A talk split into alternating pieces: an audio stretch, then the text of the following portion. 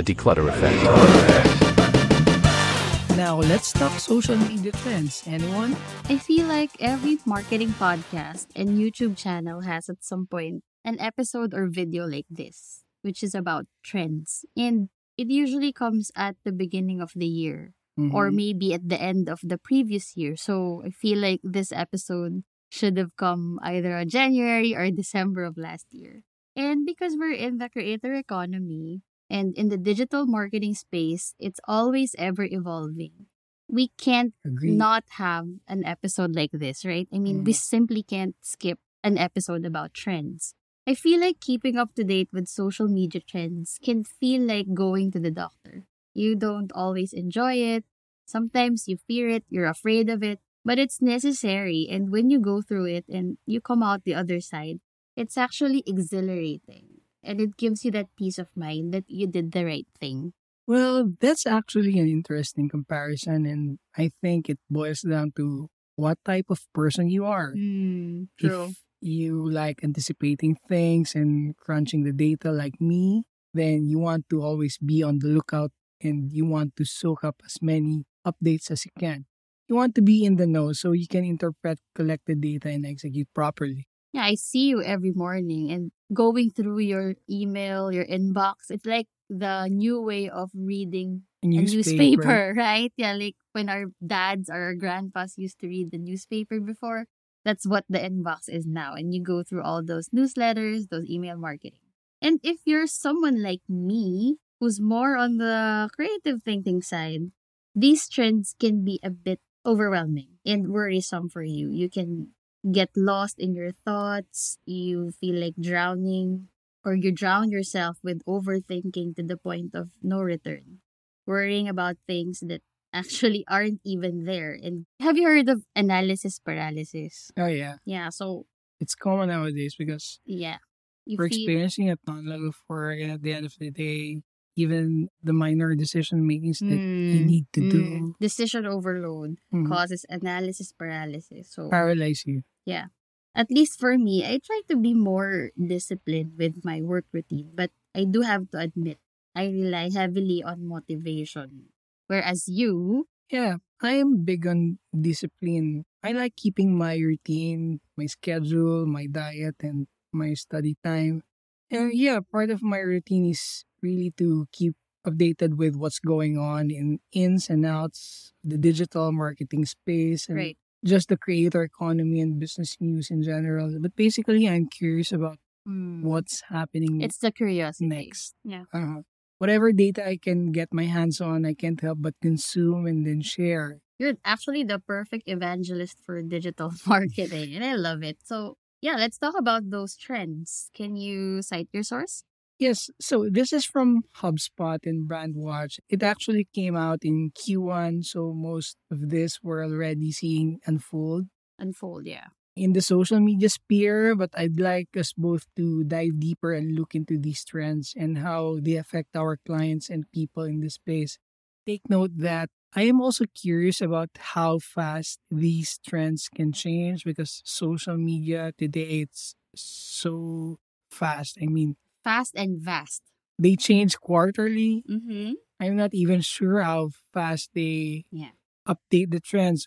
So Global Social Media Trends Report. Let's look at trend number 1. Building an active online community is no longer optional, guys. Is no longer optional. Let us repeat that. It's no longer optional. You can't be online and not have an engaged community. And I think that is the hardest to do. Because it's that part of social media that you can't fully automate.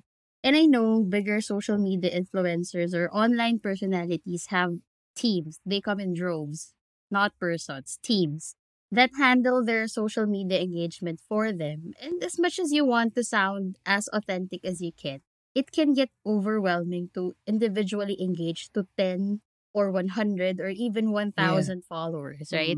To actually build real connections and a loyal following, that's what has to happen. Because your followers want someone real at the other end of that virtual conversation. It's a matter of balance. It's finding your brand voice. Yeah, it's really spending that sacred time to really, really engage with your followers. I'm glad you raised the issue about spending time, because a lot of business owners nowadays wanted results, and they do the algorithm strategy, and they're the slave to the algorithm. So time is really of the essence here in order for you to build an active community. Ironically, social media has made it increasingly difficult to build true engagement despite the increasing reach. But we're really seeing platforms rein it in more and encourage interactions and engagement more than just posting away. Okay, so let's take a look at trend number 2. Social media is the future of e-commerce. Social media apps are evolving into e-commerce platforms where users can buy products right from the app. Talk about efficiency. We've already seen this meteoric growth in the number of TikTok affiliates who are going live on the app, selling anything under the sun. Yeah, but don't sleep on Pinterest though. I mean, it may have a smaller user base than TikTok, but Pinterest, I think still to some degree Instagram, they're a major force in driving sales. I mean, these apps, because they're showing products in real life, they support brand influencer partnerships and inspire user-generated content. And they even have built-in e-commerce features, like you have that view shop on Instagram. If you're a product-based business, you just have to have at least one of these social platforms going for you. I think the beauty of having your shop set up on these platforms is it already skips a step in the customer journey. Because sure, you want to lead customers to your e-commerce site if you have any. But selling on the apps has a higher batting average since you already have a captured user base. The more active users, the bigger your customer base. Well, speaking of selling, that's the perfect lead into the next trend. Consumers are using social media for customer service.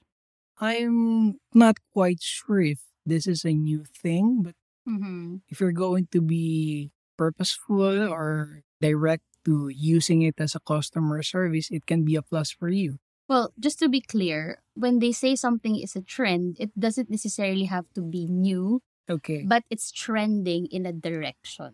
That a lot of people are using it now. So, yeah, you're correct. Using social media for customer service is not necessarily new, but it's becoming more and more the medium of choice or the channel of choice for customers to engage with their brands and, or their businesses. Yeah, and once it becomes a trend, you know that creators tend to develop certain systems in order for them to be more specific and be more direct and strategic to developing customer service. So it's not just a one-liner reply coming from a certain brand. So with social media shopping comes social media customer support. And around 1 to 5 Gen Z, Millennial, and Gen X social media users have contacted the brand through DMs for customer service in the first few months of this year alone. And 76% of social media marketers say their company already offers service on social. Yeah, I mean, DMs is telemarketing with a digital twist, would you say? Yeah, right? I agree, because when smartphones replace landlines, and I feel so old saying that you and I used to talk for hours using the house phone, or in fact, we have one right now. And yeah, we do. We seldom use it, so when it rings, we never use it. It was a big surprise. Yeah, it's actually jarring. Yeah, to hear my ears is not accustomed to those analog rings anymore. It's nerve-wracking. So yeah, because smartphones are predominantly how we communicate and get information. Customers are looking for direct access to support on social media, which is where most of them hang out or spend their time virtually. And honestly, no hate on AI. I mean, let's be clear.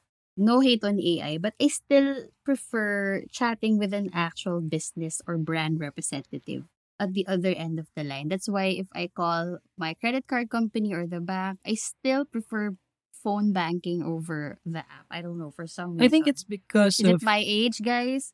It gives the sense of urgency when it's an agent that's going to talk to you, whereas it's all bots and AIs. And there's just some things that feel a little too, as you said, bot-ish when they answer your inquiries. And I don't know, I still just prefer talking or chatting with an actual human so I can feel taken care of. But well, maybe that's just me and my geriatric millennial heart. Well, you know what they say, adapt or die. These trends are trends for a reason. They're indicators of an evolving landscape. But again, you don't have to feel overwhelmed or helpless in the midst of these trends. They're tools that you can use to further your business, so to speak, as long as you stay true to your mission and the core values of your business or why you do what you do. You'll enjoy the process, especially if you have a team that will help you navigate the digital landscape with ease and enjoyment. I think that is the most important thing. That's it for now, but do watch out for our next episode about trends where we talk about threads dubbed as Twitter killer. Wow, very controversial topic, as well as the ever-evolving role of micro or nano-influencers and content creators. Thanks for listening to the Declutter Effect. If you haven't already, make sure to subscribe to our podcast so you never miss an episode. This is Team Declutter signing off. Take care, stay curious, and bye for now. Declutter Effect.